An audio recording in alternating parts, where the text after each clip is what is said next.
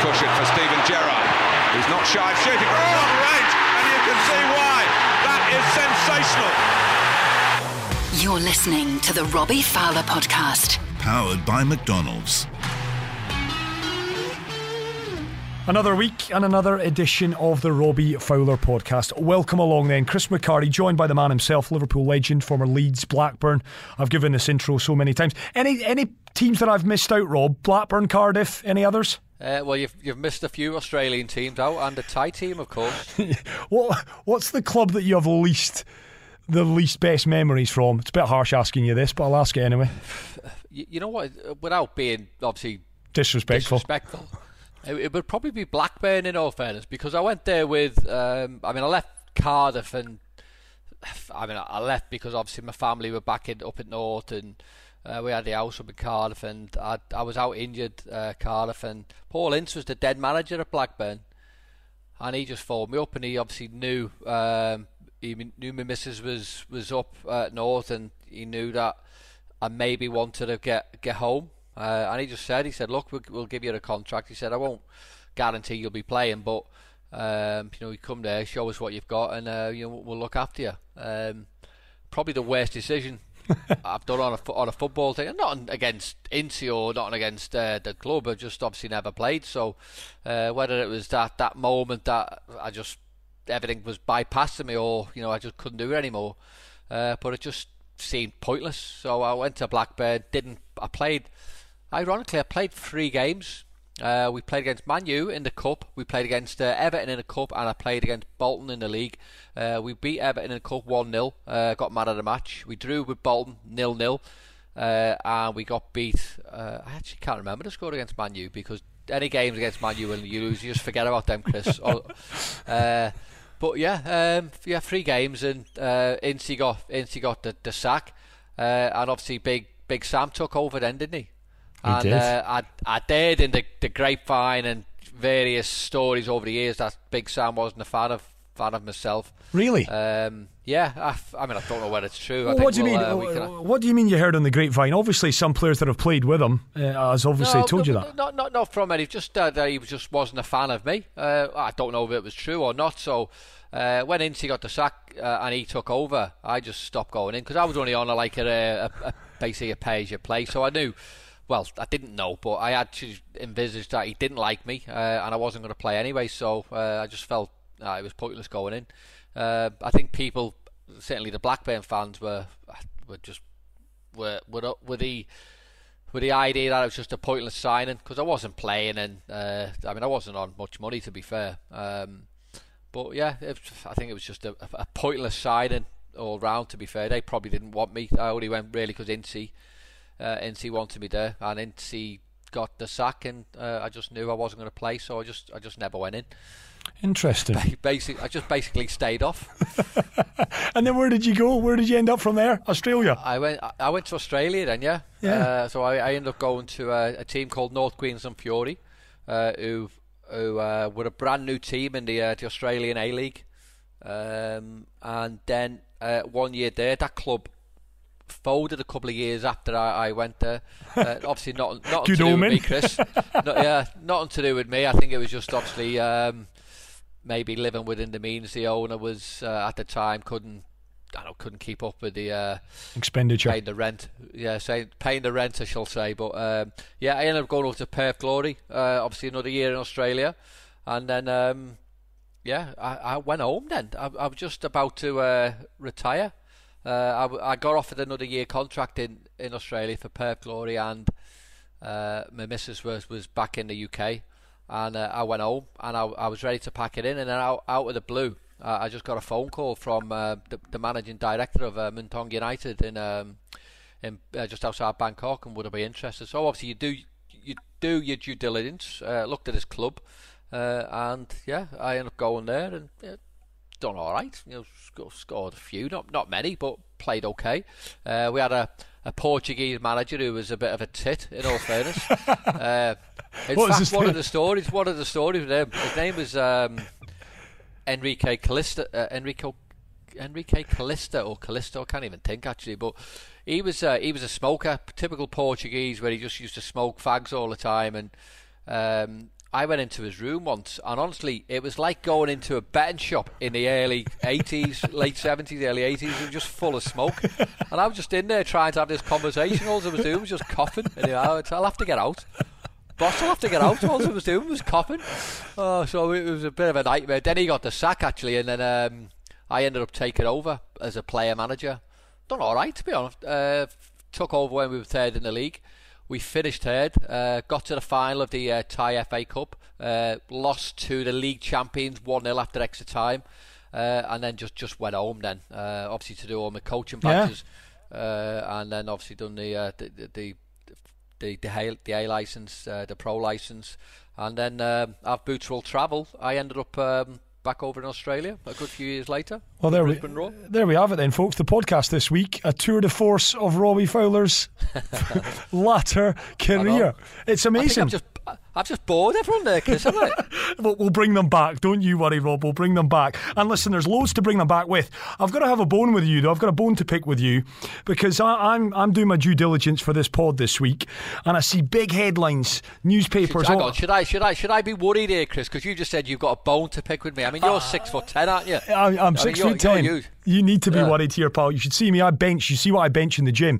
But I, am seeing all these uh, articles doing the rounds in the UK this past week over what you've been saying in your column in the, in the Daily Mirror about uh, Liverpool not going to win the league this year. Where's that golden stuff? You've not been giving us that on this podcast. Um, well, you've not asked me, have you? Are Liverpool winning the league this year? I don't think they will. uh, I mean, look, stranger things have happened. I mean, yeah, stranger things have happened. I mean, I've, oh, you put me on the spot here. Yes, and uh, I, I actually think Liverpool winning the league last year made City angry. Is that what you're going with? And they have just become this team who are unbelievable again.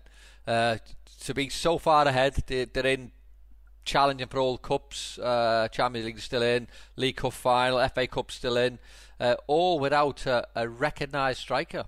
It's amazing. I, think, I think City are brilliant, and it's it's not me being disrespectful, you know, on Liverpool. I think I just think Liverpool have Liverpool are a great team. They really are, and I know people uh, people want to have a go at them at the minute because they're not playing as well as what they are. It's easy to uh, to stick the knife into them at the minute. Last year, when City were X amount of points behind Liverpool, everyone was saying, "Oh, it's because Laporte's missing, and you know they haven't got a recognised you know defender, and uh, and it's understandable." Well, Liverpool haven't had a, uh, a recognised central defender for, I mean, for three quarters or maybe nine tenths of the season so far. Yeah. Uh, and it's it's a valid it's a valid reason, and I'm not making excuses for Liverpool. I, am giving you reasons, and Jurgen will tell you exactly the same thing. I think that has played havoc. Uh, if Liverpool had a full strength team, of course Liverpool would be challenging. Uh, obviously they haven't. Uh, nothing they can do, but City have got gears and they've got levels, and they can they can just up it a notch on a football pitch, as we seen last week in the game against uh, you know Liverpool at Anfield, where we Liverpool get back into the game one-one, and it's then you think, well, maybe this game could go either way, but then they just put it into second gear and then, I mean, just ran away with the game. Uh, and I think what Liverpool have missed more than any club probably in world football, Liverpool have missed the fans more than anyone. Mm. I really believe that. Um, I think if you look at obviously Manchester United, you look at Everton this year, both teams who have done well, um, and have done well without the fans. Uh, I think if the fans are there uh, and the fans are you know quick to have a go at times, then uh, you see different results. I mean, it was only the start of the season. Um, you know, Ancelotti was was was probably not flavour of the month. Um, no. In terms of the, the, in the eyes of a lot of the Everton fans. Uh, and if the fans were at the game, then you know the the stick or the the the performances would have been highlighted that little bit more. Uh, and from an Everton point of view, uh, thankfully the, the, the fans weren't there to you know to get on the back of the the manager, get on the back of the, the players, uh, and you know you, have seen the fruits because the, the Everton are playing really well at the minute as well. So uh, I mean, I mean the fans won't like this, but maybe they have benefited a little bit from uh, from the fans. the fans. Whereas, whereas Liverpool, I think, have gone the other way. Liverpool have, have really, really come unstuck because they haven't got that, that mega support behind them, and we see all the reports coming out that you know the fans, are, the players are missing the fans. You know, it's, it's it's it's not it's not a cliche, Chris. It, it, I think it's genuine, genuine the case. Listen, if, if that's the way you feel, I absolutely 100% respect that. You you say there about Man City, and I want to come to them because, of course, special guest of ours on this episode six of the Robbie Fowler podcast, brought to you by McDonald's McCafe. Great tasting coffee made simple. We are going to be in conversation with arguably the best midfielder of his generation. That's up for debate. We will maybe debate that in a little bit. Man City, another man who we've had on this podcast, Graham Souness, tells me we're not asking the right questions because he's gone viral in the last 48 hours, 72 hours as well, because he has said that Phil Foden is the best that Gareth Southgate has in midfield at this moment in time. His performances in recent weeks have been right up there. Are you a fan? Is Phil headed for superstardom, Rob? I think so. Uh, look, I'm always wary of, of putting players on pedestals. I really am because I think it's very easy to put them there, but it's it's also very easy to knock them off.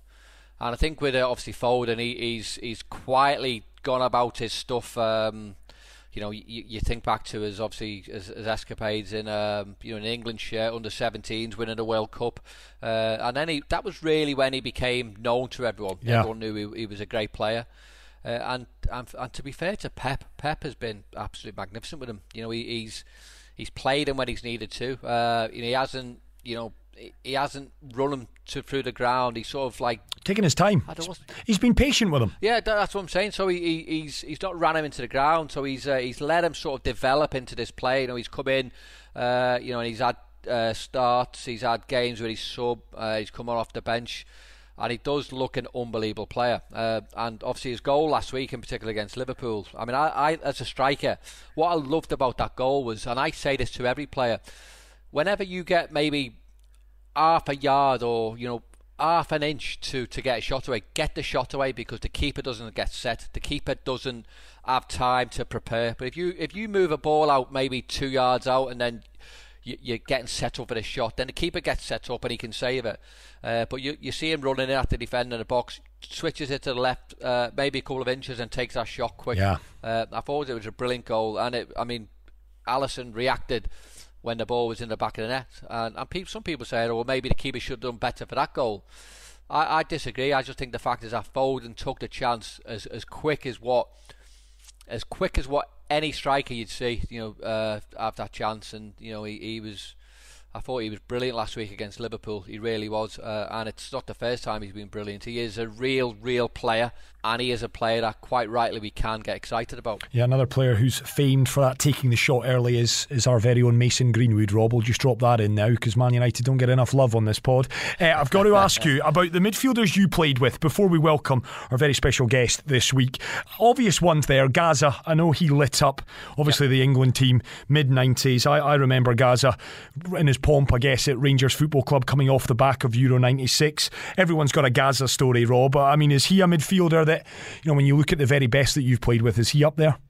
Without a shadow. Uh, he's probably the most exciting English player that, that we've, we've probably all seen, in all fairness. I think what he's done, and uh, look, let's forget about his, you know, his off field problems, if you like, and and talk about Gazza as a player. You know, he was a player who, who had a little bit of everything. You know, he could he could beat a man, he could control games, he could he could control players around him. Um, he could walk past players for fun. Uh, and and you know what, he could score goals as well. And he, he had a little bit of everything. You know, and, and obviously we'll we'll work it out in a bit where we we have the guest on, but this guest who we're going to have on, we'll, we'll name in a sec. I mean, he, he's he's got everything in the locker and you think of the great players in, in the Premier League, the likes of your Lampard, the Scholes, um, the Vieiras, the Gerrards, all these great players, they all have different attributes. Uh, but Gazza certainly had, for me, he had probably every attribute needed to be a, a great midfielder. He really did. And of course, off the field, he, he was he was a character as well. Tell me this, Rob, you were in that Euro '96 squad, weren't you? I was, mate. Yeah, I was. You, uh, you were nowhere near that dentist chair, were you? on more than one occasion, I shall say, Chris. Well, well, you're funny enough with that one. I think. Um, I mean, how that came about. So obviously, before the tournament, we went over to Hong Kong and, and we actually played a game. And I remember all I remember is Dave Watson. Remember Dave Watson who played for Everton? Yeah, he played half. against us. Yeah. yeah. he played against us for like an Hong Kong eleven. Uh, Uh, and I mean, I can't even think of the, the, score. Actually, it might have been one or two nil. So it probably wasn't the greatest performance. Um, but all I remember is like we, we were allowed to, to go on a night out because we'd, we'd been away for a for a week or so, uh, and we were potentially going to be uh, away for for a month or so with this with this tournament. And uh, we went over there and we, and we, were allowed a night out. Can I uh, can I and, jump in uh, here and ask Rob? You were allowed a night out. Was Roy Evans there with his shirt on? Roy Evans was Roy Evans. Remember episode one? You told us the greatest, the greatest story ever of Roy Atkins. Ping! Let's hit yeah, the town, ro- lads. Ro- ro- but I tell you, was there, and uh, he, I mean, it doesn't get. Brian Robson was um, Brian Robson was obviously an England coach. Yes, he was, and he he was with us. And I, I remember being out. we we all had this like Umbro gear on with um, obviously the you know the England collective wear that we all we all had on, and we were all at this this night out, and the, the, what was I'm trying to think of the night the nightclub. It was called the Jump Jump Bar, I think it might have been called.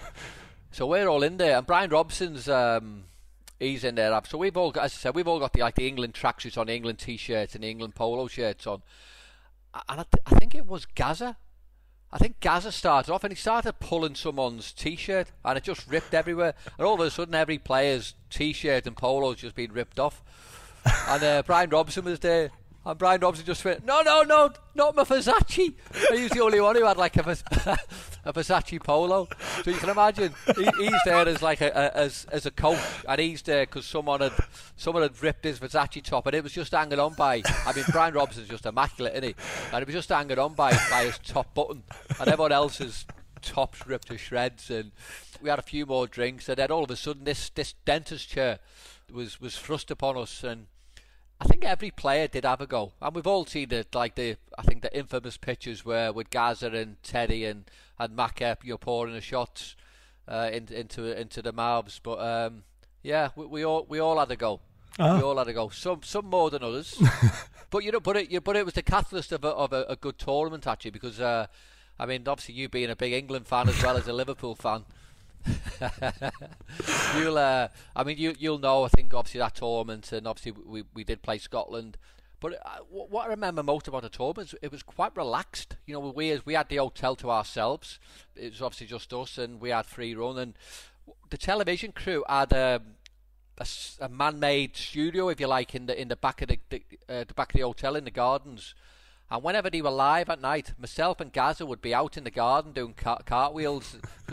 if you can imagine, you, you look at the studio and there was a there was this big uh, big window, and in the back of the window there was a, this big white hotel. Uh, and then all of a sudden you just see these these silhouettes in the background doing cartwheels. And I think it was Jack Charlton actually. Someone tried to make a big thing about it, and, and Jack Charlton just said, "I oh, just put the boys having a laugh." And that was me and Gazza doing cartwheels on the front lawn of this uh, of the Burnham Beeches Hotel. Oh, it's brilliant. I didn't expect to go there. A Euro 96, I don't have fond memories of that whatsoever, but Gazza, that was a tournament. You, you probably won't have a lot of fond memories for a lot of tournaments. No, not, not at all, mate. It's been a while. 1998 was the last time we made a major tournament, but that's all going to change next summer. We're going to win it. We're in England's group, I think we are as well, aren't Scotland?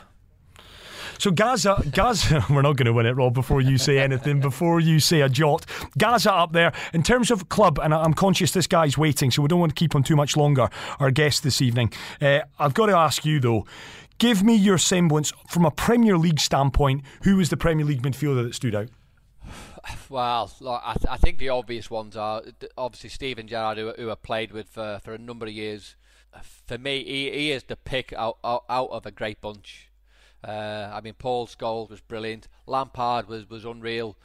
Uh, and and then you go back as far as the, the likes of Vieira and uh, you know Petit, who were you know instrumental in. Come on, Rob. Uh, Come on, Rob. You've not mentioned the the, the captain. You've not I, mentioned. I, I know. I, I, give us a minute, Chris. You know, I'm just talking about the Arsenal uh, pairing of uh, Petit and Vieira. But I mean, obviously yourself being a being a huge Man U fan, you know, go on. I will admit it. I will admit it. Um, I mean, obviously Keane, Keane, Keane was brilliant for you boys, wasn't he? I think uh, he was a player that I, I would have loved to have played with. Actually, you know, the way he is, the way he was demanded on the pitch, um, he probably can get a little bit more out of players. Did we need it? Did we need that type of player? Maybe yes. we did. You know, maybe it's all maybe it's all hypothetical what type of player we needed, but maybe he could have been, or that type of player could have been the. Um, you know the the, the catalyst, if you like, to uh, take us to a, to a new level. Uh, but look, yeah, we, we had we had great players. Uh, I mean, one player who, who, probably not many people will, will recognise as a centre midfielder would be John Barnes. Mm. John Barnes, everyone will remember for this marauding left winger who was unbelievable, you know, skipping past players and putting you know wonderful crosses in for the likes of Aldridge, Beardsley, and Rush, all these great players. Uh, but when I played with him, he was he was a little bit older, and he used to run games in centre midfield. Uh, and I thought he was brilliant. I mean, I, I, we were lucky enough with uh, with Barnsley. Michael Thomas was, was excellent. Jamie Redknapp was, was brilliant as well. Uh, he goes under he goes under a lot of radars. Jamie, um, his passing his passing was brilliant.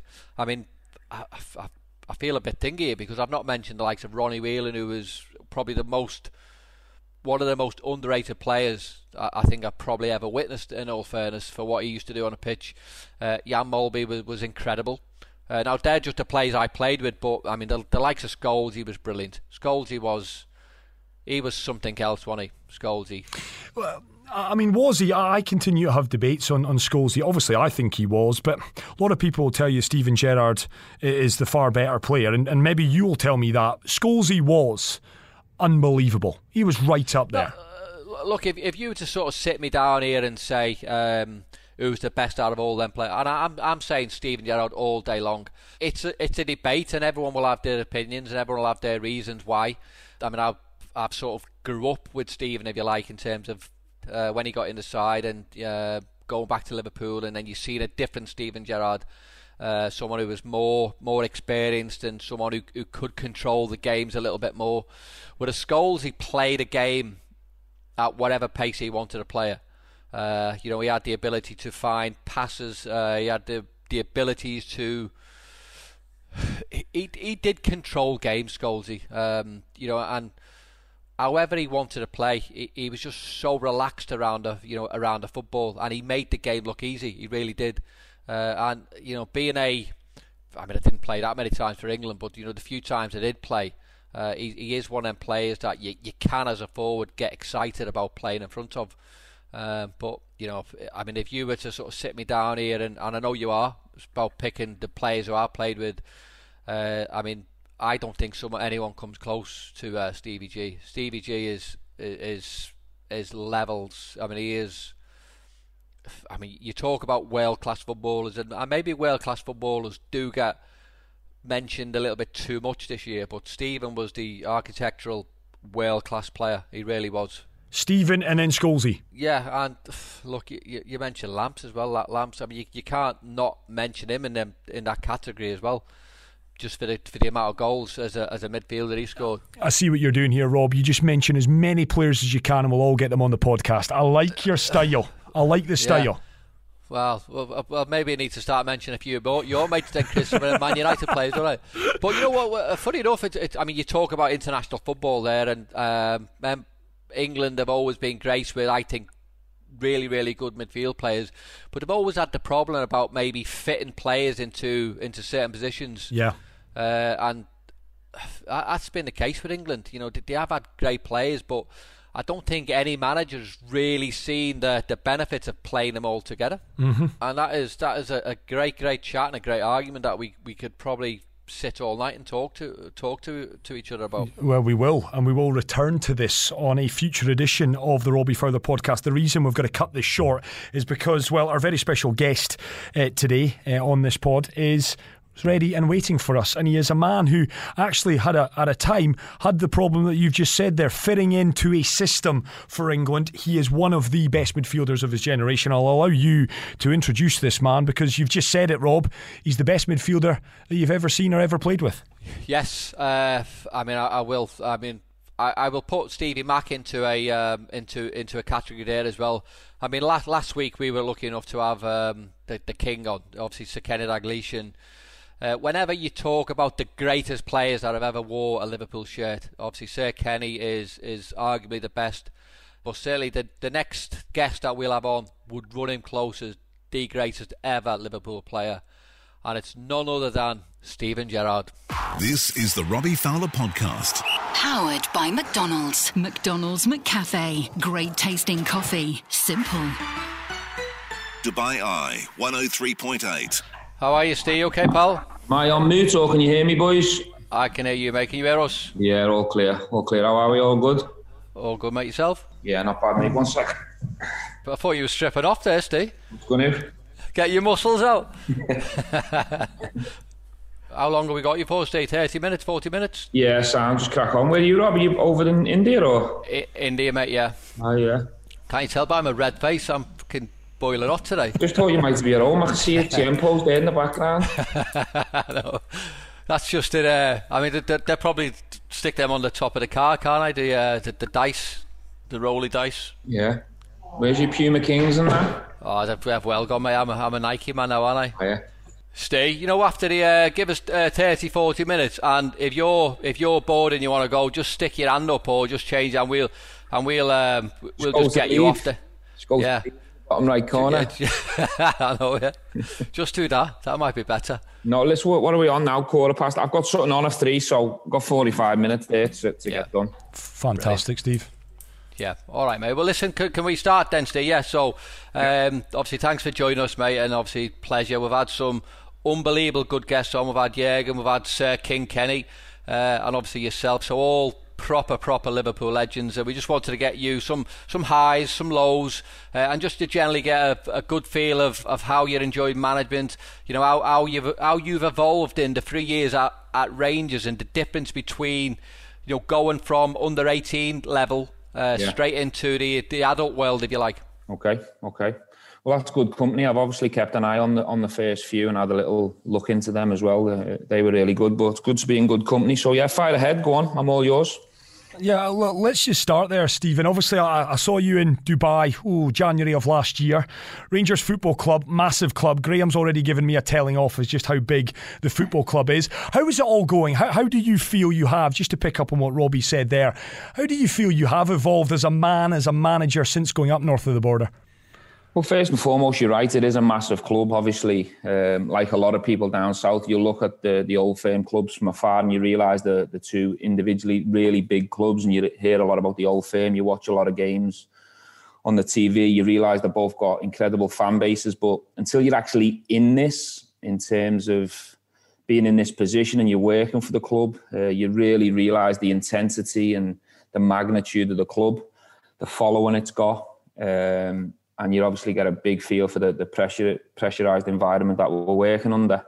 Um, I'm really enjoying the journey so far. We're obviously in a fantastic place, uh, sitting here right now. Uh, that hasn't always been the case. It has been a journey and a process. We've had some lows and some tough days along the way as well. But I think you have to sometimes go through them days uh, um, to grow and evolve, especially being a new group together.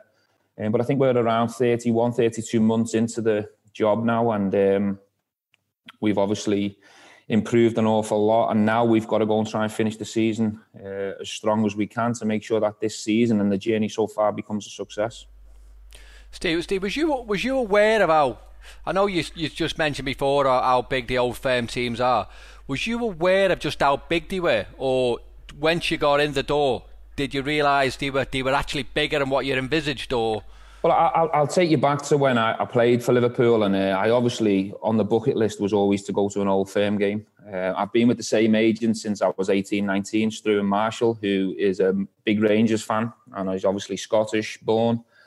Um, so I, I heard a lot of stories, and, and you hear him talking about the size of the clubs and the size of the old firm and what it would be like if they managed to get down south and become part of the Premier League. Everyone speaks about it and has done for many years. Um, so I wanted to come up and sample it for myself, and I went to old firms at Celtic Park. I went to old firms at Rangers. So, in terms of the magnitude of an old firm game and the size of the clubs and the support and the noise and the atmosphere, I was well aware of it before I took the job. But you know, everyone who's who loves football is involved in it, you don't realise until you're actually in a certain position that you feel the real intensity of a club, um, the demands of a club, the expectation. Obviously, sitting down with the board with the chairman and the directors, um, and you really talk about the values of the club and what it stands for. You speak to previous managers. I obviously have had many conversations with Graham Souness, with Walter Smith, people who've worked here before, ex-players who've been here and represented the club. Um, this club will go toe to toe with, with any club uh, in Britain in terms of size and following, um, and also in terms of the demands from the club because uh, we, we played at a club, Robbie, where you know a draw's a disaster, a draw's a defeat in many ways, and that's yeah. it's exactly the same here representing Rangers. Um, it's not acceptable to draw a football match, and um, you know, so I knew what I was signing up for. I knew what I came into, and um, that's what I missed really when I stopped playing. I missed that intensity and that responsibility of the daily routine, and I've got it now uh, for sure. It's very similar in terms of the demands here at Rangers as it was as a player at Liverpool. So obviously, Steve. So I like I know what type of player you was, and I, are you that type of manager as well? Which is obviously it, it, it is that win at all costs, and it's because you've been brought up. I mean, you just mentioned it yourself about obviously if you if you draw, you know that's classed as a defeat because you you mm. you're that ingrained in winning anyway. So yeah. How, how, are you when you do get beat? I know you haven't had many of them this season, but you know. I think I think from a personal point of view, obviously, you, you, early on in the questions you mentioned about how have I evolved and uh, how have I tried to grow in this role and stuff, and that's one area that I've tried to focus a lot on in terms of being more balanced um, you know, at times I've got myself a little bit too down. At times, at times I've got myself up too much. Um, but that's what type of person I am. I am. I do try and live the emotions. I do try and be authentic. I try to play that way and play on the edge. So I don't want to change too much. But I think in this role, without to grow into and get better at, is being balanced around results because. Um, it's important that you don't sometimes show the players or people around the club how you're feeling all the time. So after a defeat or a draw, if, if, if it doesn't feel good and everyone's feeling bad about themselves, you know, I can't be sulking around the place and, and, and show that on my face and my behaviour. I've got to, you know, try and play a different game than most at the club and, um, you know, try and move on to the next challenge as quick as we can and try and stay in the most balanced place that can be in.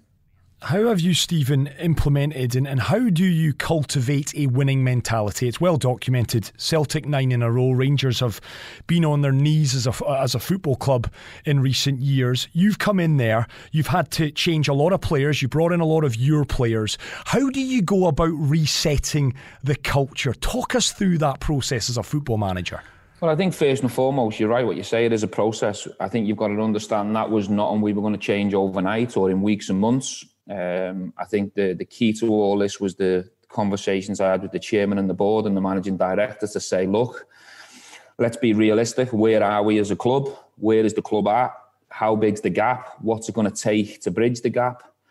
Uh, how long have I got to, to bridge the gap? You know, is this going to be a case of coming in and the first bit of pressure or the first challenge or the first bump in the road? You know, are, are people going to be knee jerk and be rash in terms of decisions? Or does everyone understand that it's going to be a process? It's going to take time. We're going to need a certain amount of windows. There's going to have to be personnel change because for me, a culture is about people, people who you recruit, people who you keep, um, people who are prepared to change, uh, people who are prepared to reset and share the challenge and the journey with you. And that's what we've tried to do. We've tried to look at all them different departments. But the key to it all for me has been the backing of the board and the chairman because they've been true to the word. And um, when we have had a bit of a rough spell or a rough patch, I've had nothing but 100% backing. Um, the majority of what I've asked for, if not everything that I've asked for, in terms of trying to change personnel and being backed. Obviously,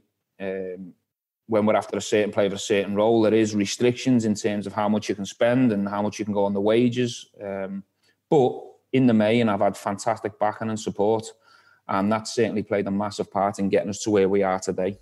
Steve, you've, you've spoken in the past about not really, not really identifying with one particular philosophy. Why, why is that? And and obviously, what is your message to the players with that? Is it do you just sign players because they're great players, or do you want players to come in and fit into a system that you want to play, or do you fit the, the players around that system? Yeah, I think I think in, in in in terms of recruitment, we we obviously have player profiles for each role within how we play, and we've obviously favoured a certain system over the other systems. But we have tried to adapt and change within game, um, or if we come up against a certain opponent, we change. I, I, get asked this question a lot, and in terms of philosophy, I think what's important for me is to not nail myself to one philosophy and make a liar out of myself because I think it all depends on what your job is, where you're working, what league you're working in. So, for example, this was my first job at Rangers. If, for example, my philosophy was uh, a low block, hard to play against, and we we sit back um, and we and we soak it up and play on the counter. That that doesn't work in every game. So for me, a, a philosophy, we have a culture and we have a set of non-negotiables, and everyone lives by them. And obviously, in my head, I want to play a certain way, which is to have a really tough team to play against, really aggressive team, really organised. We move around the pitch together and we own the pitch.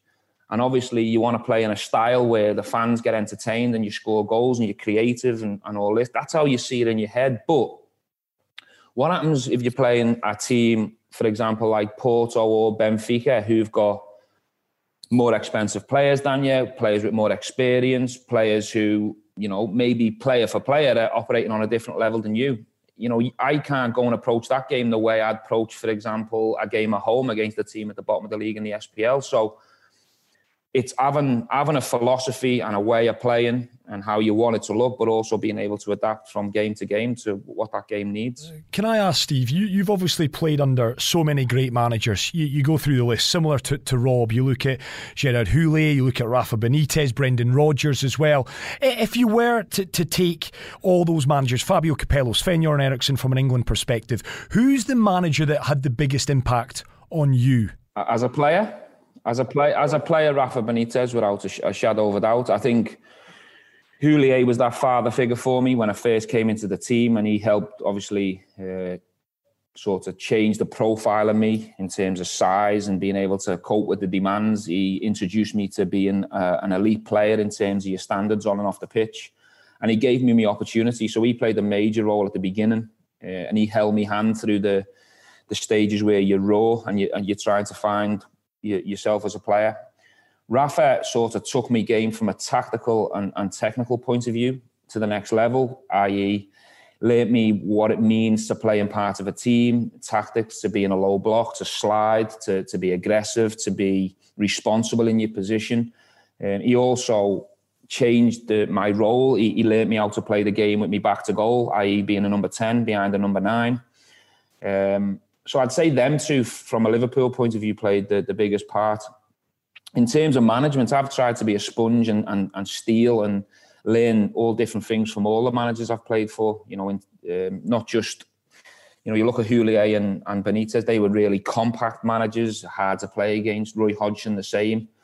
Uh, Capello, very similar, where it's about your organisation and your shape. And I've tapped into loads of that education throughout this Rangers journey, especially in Europe and the top games that we played domestically. Um, at the same time, I've stole stuff from Brendan Rodgers, from um, you know other managers, Sven Göran Eriksson, them type of people, in terms of the style, how it looks, in terms of playing through the lines, building from the back, and um, I think it's important to be yourself when you're in these roles and do it your way. But I've worked with top managers and top coaches, so I'd be a fool not to start, try and steal and and use their expertise as well to, for my benefit. Steve, does, does man management play a, a, huge part of your, your role as well? Massive. It, it, would you say? Because I'm I'm a big believer in man management more than anything. So you've just mentioned Massive. that the likes of Rafa, the likes of Gerard Houllier, who technically and tactically were as good as anyone I've ever seen.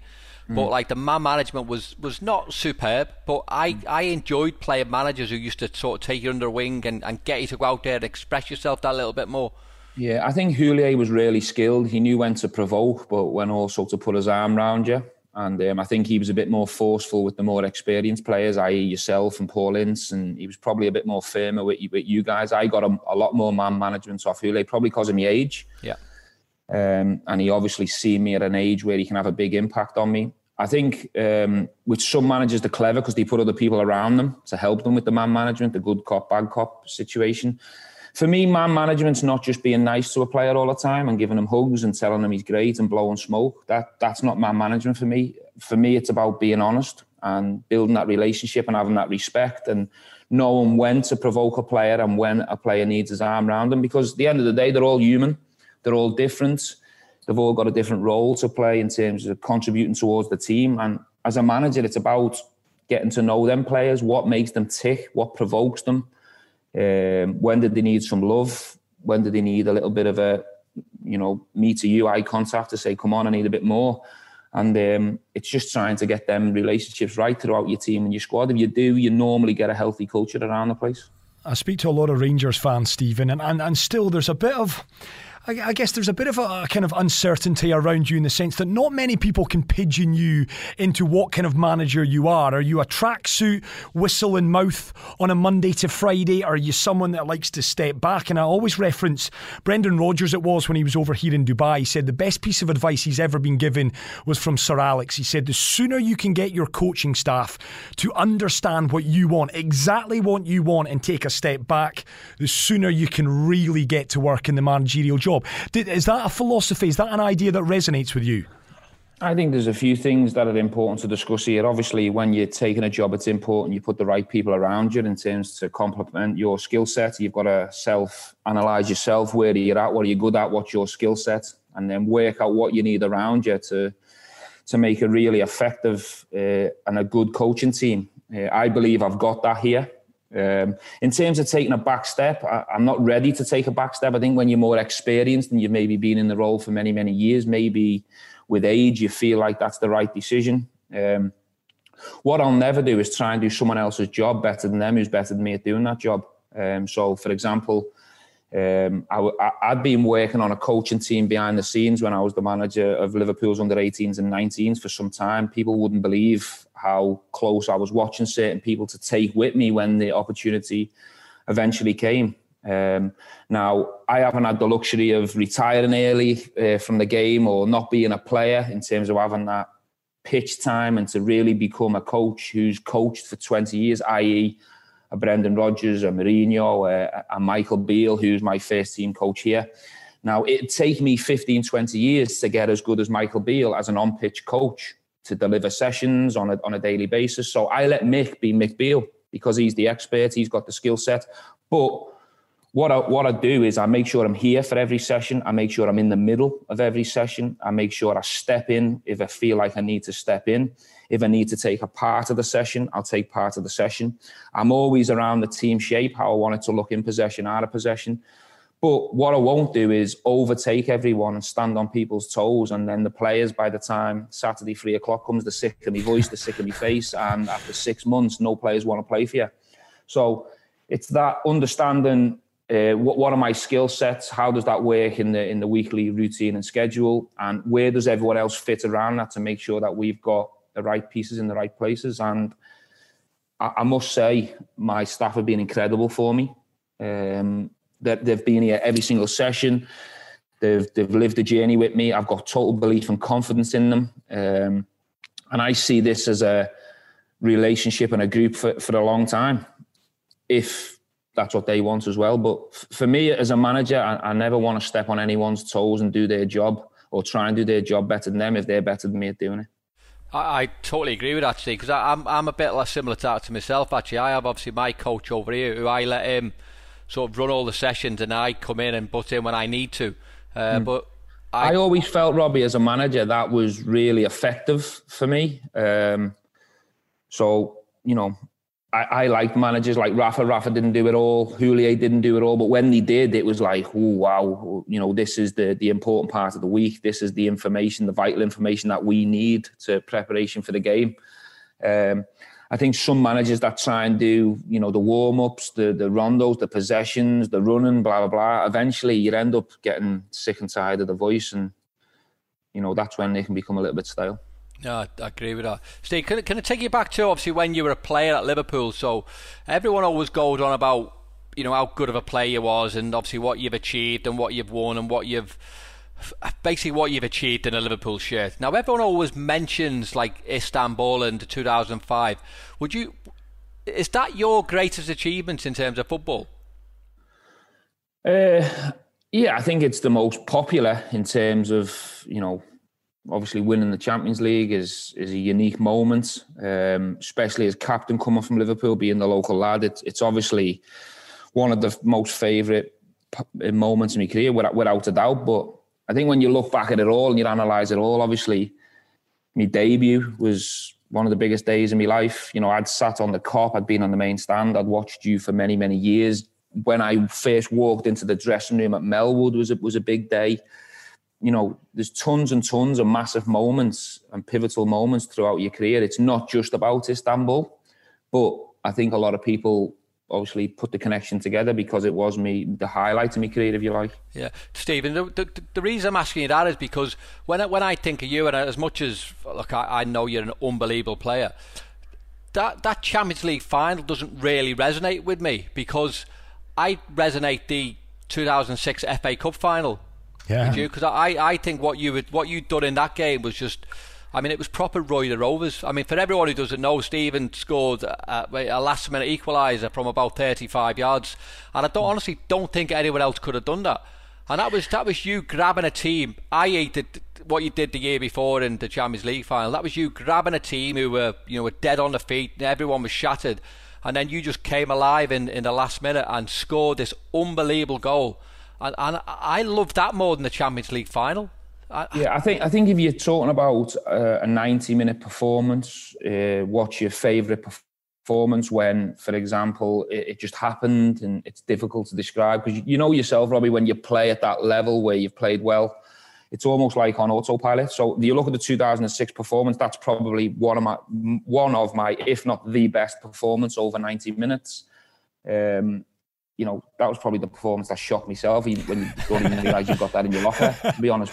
But um, obviously, the, the, first half in Istanbul didn't get a kick, chasing shadows. You, you're up against that diamond in midfield. You, you can't get near them. I, I, got spun by Kaka for, for, for one of the goals, the Crespo one, the little dink. A lot of things went wrong in Istanbul for me from a personal point of view. Um, me and the team, we were nowhere near it in the first half. Um, but it's about the outcome. and yeah, if you're talking about outcomes and, you know, worldwide uh, audiences, obviously Istanbul and the Champions League has a much world audience rather than just an FA Cup final, even though the FA Cup final is massive to us, especially here in England. Um, so I think it, it comes down to the magnitude of the game and the outcome of the game. So Istanbul will always be the biggest. But if you're talking about a 90 minute performance, 2006 was much better for sure. I've got to yeah. take I've got to take you back there, Steve. In 2005, it's a question you've had probably a million times, but I want to hear it from, from you. I wanted I want to transport you back there. You, have said you've had a nightmare of a, an opening 45. You're three 0 down for goodness sake. Where are you mentally at that point? Because the the Roy of the Rover stuff that Rob talks about, you're going into that dressing room. Rafa, well documented the change, the little alteration he makes with Didi coming on. Take us back there. What was said? What was said amongst the players? In order to inspire that second half performance?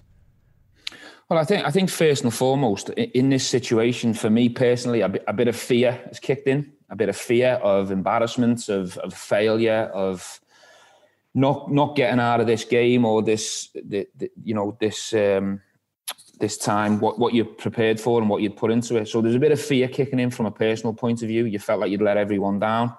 Now, when you go into a dressing room, you, have got a group of men who are all emotional at that moment. They're all flat, they're all down, they're full of regret. Um, so that's basically painting the picture of the initial first couple of minutes of the session. Rafa asked us to rest and, and be calm. Most managers give you a couple of minutes to gather your thoughts. Players are speaking to each other, but we'd had a couple of injuries and a couple of knocks as well. So to describe the first few minutes, it was chaos. it was chaos emotionally. Um, and we obviously, if we were true to ourselves, thought it was over and the game was gone and, and dead and buried. But a few things stick in my mind, a bit of fear kicking in, a bit of hurt, a bit of pain, and obviously realising that the fans were still with us, which is quite unusual. The Liverpool fans are fantastic, but throughout my career, I've never known the Liverpool fans to still be with us when we've been 3 0 down. So if that was at Anfield, for example, or Goodison or Old Trafford or Stamford Bridge, if you're 3 0 down at half time, they'd let you know about it. But I think there was an appreciation of the journey that we were punching above our weight, that on paper, AC Milan were the favourites for the game. And sometimes in football, you've got to be honest and go, well, we were outclassed and outplayed. And that's the way it was at halftime. Rafa got calm. He spoke extremely well. He had his moments and he done his little changes tactically. He he made a big emphasis on trying to get the next goal. Um, and he reminded us about the fans and, and that type of stuff. And then, you know, people are off doing bits and bobs. And then the last 30 seconds, 45 seconds before we went out as captain, I felt like it was my time and my moment to, to, to you know, say the last couple of things in terms of a rally cry to, to play for a bit of pride, do what we can to get back in the game. And, you know, if we are going to get beat, let's leave a mark on them. Let's, you know, let's not have it how it was for the first half. We were too passive, we weren't organised enough, and we were outclassed. Steve, you know what you've just obviously mentioned there. You mentioned before about obviously the 2006 where you know you, you, you won that game, uh, eventually winning it. That game uh, against uh, Milan, you, are getting spun for Pirlo for the you know for one of the goals. I mean, Paul Konchesky is not going to spin you for a goal against. that, he still that. says he meant that. He still says he means that, con. Great finish, by the way. Uh, it was, it was, to be fair. But Steve, just going back to obviously your Liverpool days again. So when, um, I mean, you you have played with some unbelievable players. Uh, but so you think of the the 07 08 with uh, with Torres, and then you think of uh, 2013 14 with uh, with Luis Suarez c- compare the, the contrast of, of those players and bit of an horrible question is if you could pick one of them just to play with for the rest of your career, who would who would it have been? Yeah, I'll come to that last bit of the question, and I will put my neck on the line and pick one. But I think I think with strikers, if, if you look at my journey throughout from say '98 to, to, to the year I left, I played with some magnificent strikers. I played with you, obviously. You you had your peak. You'd had your peak before Whoa. I came in. You'd, Whoa, you'd steady on, fella. Injury. Steady on, fella. you'd, had your, you'd had your knee injury. Um, but obviously, I was a season ticket holder from the age of 18 to 23 with you and without blowing smoke. Obviously, that is world class level. Then I came into Michael Owen, for example, who from when he scored the goal with England. I played with Michael Owen in his peak years as well. And as a midfielder, he was a dream for me, you know, wanting to play balls in behind. He was very quick. He had that blistering pace and he could finish as well when he got in. Um, after that, then I, I comes into the, the, the Torreses of this world. Um, now, the reason I always talk about Torres and Suarez is because I, I felt like I was in my prime at that time. So I played with you when I was very young. I was still raw. I was still developing. Um, I played with Michael Owen where I was a little bit further on, but I still didn't feel like I was in my peak years. I was still getting a few injury niggles and, um, you know, still finding me, me feet and my profile, if you like. But I bump, bumped into Torres and Suarez at, at a perfect time. More Torres, really, because I'm in the peak years. You know, you're talking uh, around about that 2006, 7, and 8 years where I, I felt like, you know, I could go against anyone on the pitch. It didn't matter who it was you know, Vieira, Scholes, Lampard, blah, blah, all, all world class top players. But I, I felt like I could face anyone at that time. I felt like I was in my peak. So I always go back to Torres and Suarez because they're, they're my best memories of how I felt from a personal point of view. But if you look at Fowler, Owen, Torres, Suarez, Sturridge, uh, even Coutinho to a certain extent, playing with that level of player as a midfielder is is an easy job for me because that is top class world level. I'm not saying that because I'm on this podcast with you. I've said it many times before. But I've got a, re- a, regret with you is that I never played with you from 18 to 23. I never played with Michael Owen longer uh, prior to the Leeds injury. I never played for Torres long enough because he went to Chelsea and broke me heart. And I probably come into Suarez as I'm just coming out of my peak years, even though I really enjoyed that relationship. So all strikers are different. They've all got different styles and, and different qualities. Um, but all of them names were a dream for me because the movement, uh, the hunger to score goals, the relationship they tried to have with me in terms of being on the same wavelength. Um, so it's very difficult to pick one. But I'd say if you'd ask me who was the the best player on a daily basis consistently, I'd say Suarez is an animal out of all them. But my best years were alongside Torres in terms of how I felt. You, you, said there, Stephen, it broke your heart. I don't know if that was tongue in cheek or not, but when you got news that, that Liverpool had made the decision to sell him, was it genuinely like that? Were you absolutely gutted? Really, really gutted, yeah. Um, obviously, uh, we're working so hard at this point to try and get as close as we can and close the gap and challenge and you know, at Liverpool around that time, you always felt like you were taking huge strides and getting closer and progressing really well. And then at a really key time and a key moment for the team and the group, uh, a big player gets took away from that, and it takes time to recover from that. And um, you know, my relationship with Torres, I was getting a lot of goals at that time. Um, I was in my peak. I was feeling fantastic. Listen, I understand everyone's situation is different. People have different dreams and different paths, and not everyone's a local lad who who loves the club. I appreciate and respect all that, but at the same time, it still hurts when someone leaves the club. I've I've told Fernando that. I tried to get him to stay. I told his agent the same, but they made a decision and that decision was out of my hands. But yeah, it, it hurt very bad. See, see that, Stephen? You actually picked up the phone to Fernando and his agent to say, "Don't do this. Stay. We'll win stuff here." I no, I didn't have to pick the phone up. They were both at Melwood. that is brilliant. That is great stay, insight. Just, stay, stay. Just to go back there. So you know, before we asked that question, I actually didn't want you to bring because I knew the answer there straight away, but I didn't want to get mentioned in them because I didn't want to let myself down. So when I said who's the best player you've ever played with striker, I only said Suarez or Torres. So just take me out of that equation. I don't. I don't want to look bad. Say you know. Well, what, what I'm saying to you is, for example, if if your 18 to 23 form met met my peak years, I'd I'd I'd, I'd quite be excited by that. For example, you know what I mean. You, do you know what I mean? Yeah. It's like we could have been like uh, Rushy and Kenny, couldn't we? Well, I play. I played with Sturridge, for example. Sturridge would have been obviously in his peak years, but I'm 33, 34, so I can't get box to box. I can't run off him anymore. I'm more dropping back into a number six and more of a playmaker from deep type role.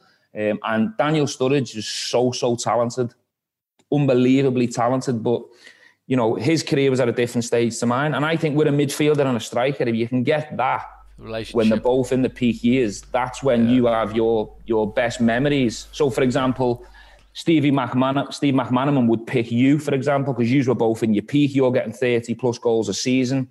He's getting double figures from midfield. You can see that chemistry, that relationship. That's no different to me and Torres, but at a different stage. And yeah. I think that's very important when you're talking about an attacking midfielder and a number nine it's about yeah. that relationship. Well, that's what the relationship. We could have been like the uh, the, the Kenny and Rushy of the modern day era, could we? I mean, obviously without the big nose and the moustache. They, they definitely had the big noses. no, Steve, before you mentioned obviously some of the players that you played against, uh, like the Vieira, Keane, Scholes, Lampard. Who, who, was, in your opinion, the best or the toughest opponent you played with against, uh, sorry, out of those names? You never mentioned Zidane there, or Guardiola, or Riquelme, or... I'm, I'm know, talking Premier League, Steve.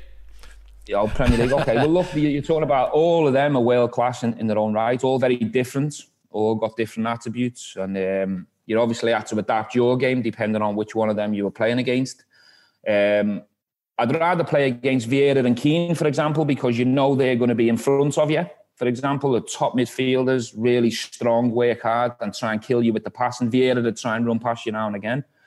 Um, but for me, the most dangerous midfielders are the ones that run off your shoulder and run into the box. So you always have to be on your guard even more when you played against Scholes and Lampard. But the different types of midfielder. Um, very difficult to pick one out of them because Lampard's a goal scorer midfielder whose timing was incredible. Paul Scholes could run a game and was so clever and could outplay you and could go on your blind side as well and score from the edge of the box a lot, same as Frank. But Vieira and Keane played most of the game in front of you and they used to try and run a game by dictating the, the pace of the game, the speed, and they'd try and lead and run a game and manage a game w- within the game. So they're all very different. They're all top class.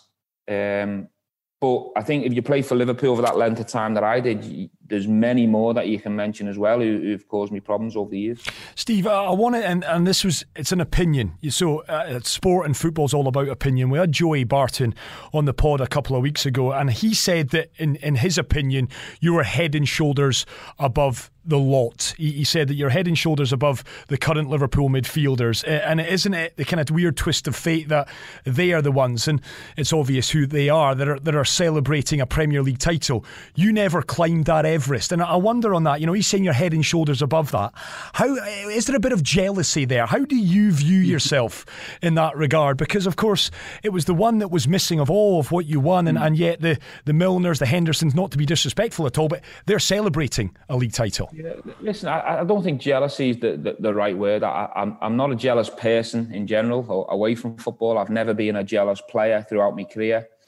Um, so jealousy, I've never ever felt jealous towards a current group of players or, or a group of players that were before my time. Um, it wasn't to be for, for, for, me. I tried everything I could.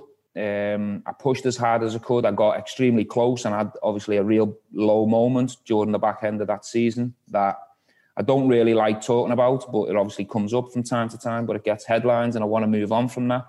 But I'm absolutely proud being a Liverpool fan now that the team have gone and won the Premier League. I knew it was only going to be a matter of time. I think it's the best Liverpool team I've watched or been involved in um, since the, the, the teams of what the 80s and um, them type of eras.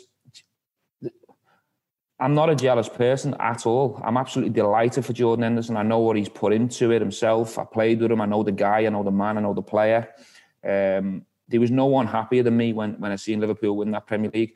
But I'm sitting here now wishing that I had one myself yeah. and that my journey went slightly different at certain times, or we could have attracted a few more better players at certain times when we were close, or a certain player didn't leave. So I have got a couple of regrets in terms of my own uh, what I achieved when it comes down to the Premier League. But jealousy and um, disappointment and all that, them type of words, I, I, don't really relate to them, to be honest. Good answer. Stay, you know, um, I mean, you mentioned obviously Torres was probably the best striker that you played with. So, you know, in 2013, where it's probably the most fun I've, I've I've enjoyed watching the Liverpool side, a uh, Liverpool sides because obviously the the games that you won and you know the, the, the joy and the enjoyment from every every single player was it was an absolute joy to watch. Now, obviously, finishing second in 2007 uh, and 8 and finishing second in 2013-14. What what was your favourite team to play in out of those two uh, sides? Uh, I was in my best years in the early one under Rafa, uh, but it never ever felt like we were close or in a title race for real. Back then, I think it was 08, 09 was, was the second time we finished second we never really got in front or really felt like we were the favourites at any point. It always felt like we were chasing and catching and, and we had a small outside chance. I think in in, in 13, 14, um, we had such an exciting team. Brendan had us playing incredible football. Um, his, his man management skills were really good and, and we were pushing incredibly hard and we were the favourites at the time. We were playing the best football. We were the most aggressive team. Everything was going for us. Um, and then obviously that moment obviously derailed us, if you like, or was the start, the beginning of the, the derailment. Um, so it was probably the 13 14 was a better team and yeah. had a more realistic chance of winning it for sure. Um, because in 2008 9, we, we didn't feel like we were ever going to get close enough. We were always like chasing the team above. Okay, stay, stay as well. And, and I mean, forgive me for bringing this up, and I wanted to obviously bring up the 2013 season because obviously everyone always mentions to slip with yourself, uh, and and to be honest, and I'll tell you the reason why it does me head in, uh, but. That year, do, do you honestly remember everything about that year in terms of yourself and Man City? Do, do you know what I, what I've, you? I've, I've, never I've never looked back on the season as a whole. Uh, I've got vague memories. Uh, I'm not like a Carra that is like a stat only remembers every pass and every decision and yellow card and throwing in corner. Um, I haven't really allowed myself to go back there. I'm not someone who really looks back that much. Um, the memory will always be there. I'm yeah. better now, for example, dealing with it than I was in the in the straight aftermath because it was really raw.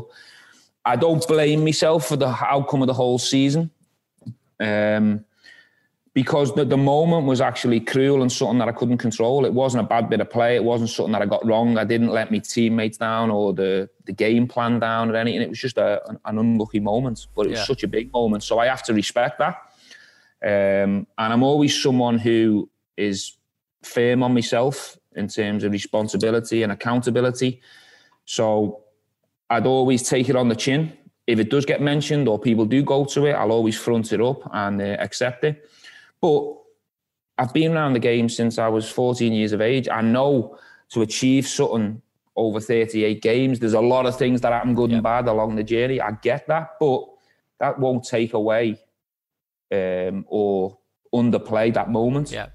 I've I've accepted it and I've took accountability for it. Right, Steve. The reason I want to bring it up, right, is because right, you know, people go on about Liverpool saying, not not you, but Liverpool bottled the league that year. Now I know mm. for a fact he never because I've studied that that year, right? And Liverpool lost one out of the last 19 games, right? Incredible, yeah. right? Man City lost two out of the last 24, but no one ever mentions Chelsea. You know, Chelsea finished third on 82 points, right? So Chelsea lost against um, Sunderland. Sunderland Sunderland the week before they beat us 2 0 at Anfield, where As Azpilicueta slipped and gave away a penalty. And you probably remember, remember Borini scored a penalty Yeah, yeah, yeah. And so they Yeah, won that know. game. So they lo- they lost the league, Chelsea, by four points. So the game before they beat Liverpool, they lost at home to Sunderland, and the game after Liverpool, they drew at home to Norwich. So the game against Sunderland was the first time they'd lost at Stamford Bridge uh, in 78 games, and they lost the league by four points. And it, it always sort of grates me a little bit because Chelsea, I think, were a team that bottled the Premier League that year. They lost three out of the last nine games. Yeah. And no one You ever make me No, you make no, me feel better here. Can we just carry on? Can I hear a bit more from you? no, that's that's all I want to because it actually does matter. It's because people have a go at you for slipping because of who you are and what you've achieved. Listen, look, it, that, that's fine. If, if people want that to be the go-to moment and the memory, I'm I'm fine with that. Um, the people that know the game and uh, were involved and you know see the game from the first game to the last, you know, obviously it'll be diff- different type of education. But if people want that to be the go-to moment, um, I'm all right with that. Well, stay. I, I, I want everyone to to sing about Azpilicueta slipping the week before because Chelsea lost the league. No, I do because you've I had it for years, and I don't want them to sing about you because you're an unbelievable player. No, you, you listen, don't deserve it. Listen, the, the songs, the names, and that, it, it- that doesn't hurt me. I've had more stick than that. Don't worry about that. I've You've had more stick in the dressing room, to be fair. Some of the, some of the club used to wear. But that, that, that was what I was getting to, Steve. To be honest, so uh, you, you probably haven't looked into it, but Chelsea lost three out of the last game, uh, three out of the last nine games, and I know, no, and no listen, one I ever think, mentions I it. every every player who, who who plays at the top has highs and lows, and you know has fantastic memories that they remember and cherish, and some that they don't want to talk about or they're not comfortable talking about. But I'm not someone who would try and uh, make myself feel better or put myself in a better position by saying, "Oh well, Azpilicueta slipped," or the Chelsea fans sing about that me and point to and John Taylor. I, I, I, I'll just say, "Yeah, okay, that was me. I, I done that. That's on me. I'll take it. I'm, I, I'm, I'm responsible for that. If that makes other people feel better by pointing fingers at me and and or singing about me, good for them. I'm not really that bothered. I don't lose any sleep over that type of stuff, to be honest. Right, stay obviously we're aware of your time, and I know you, you're busy, but I think before you go, right, right we mentioned before about your greatest achievement. Um, obviously, Champions League, you know, win FA Cups. Is your will your greatest achievement come the end of the season?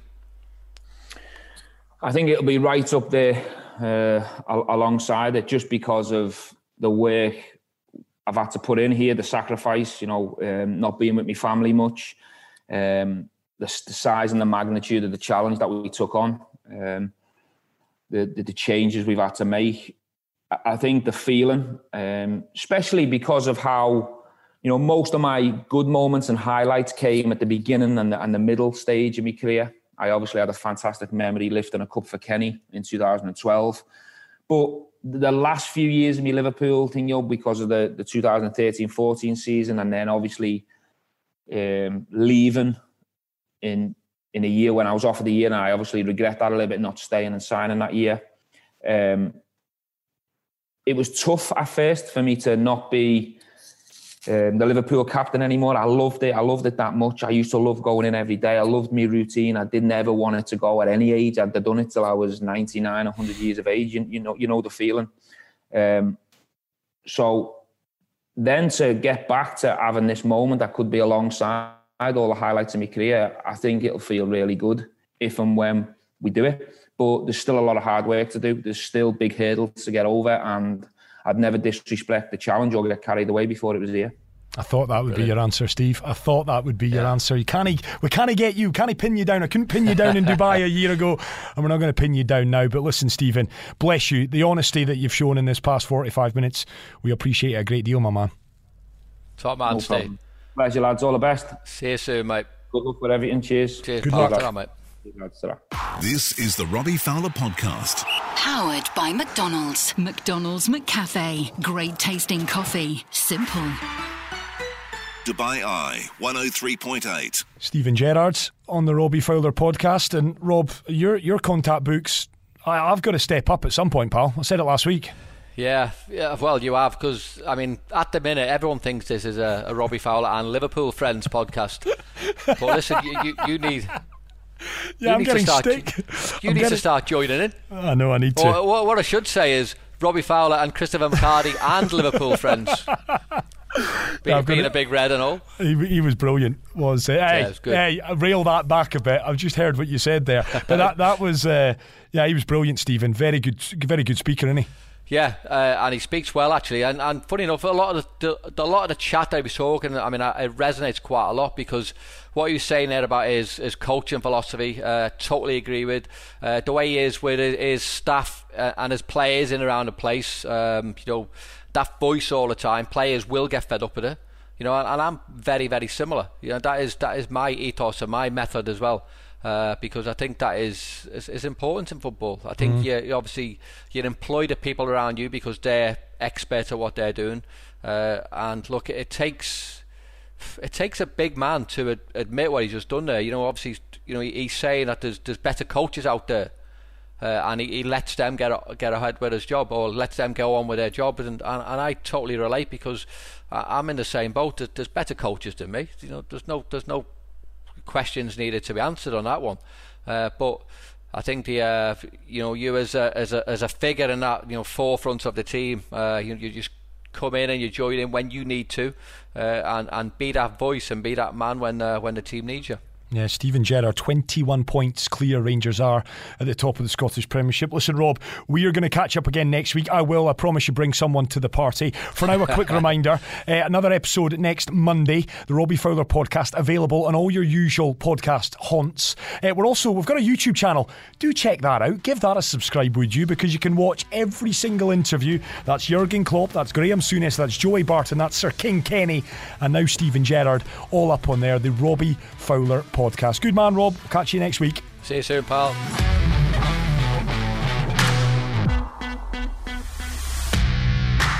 This has been the Robbie Fowler podcast. Powered by McDonald's. Hear it again and more of our podcasts at DubaiEye1038.com.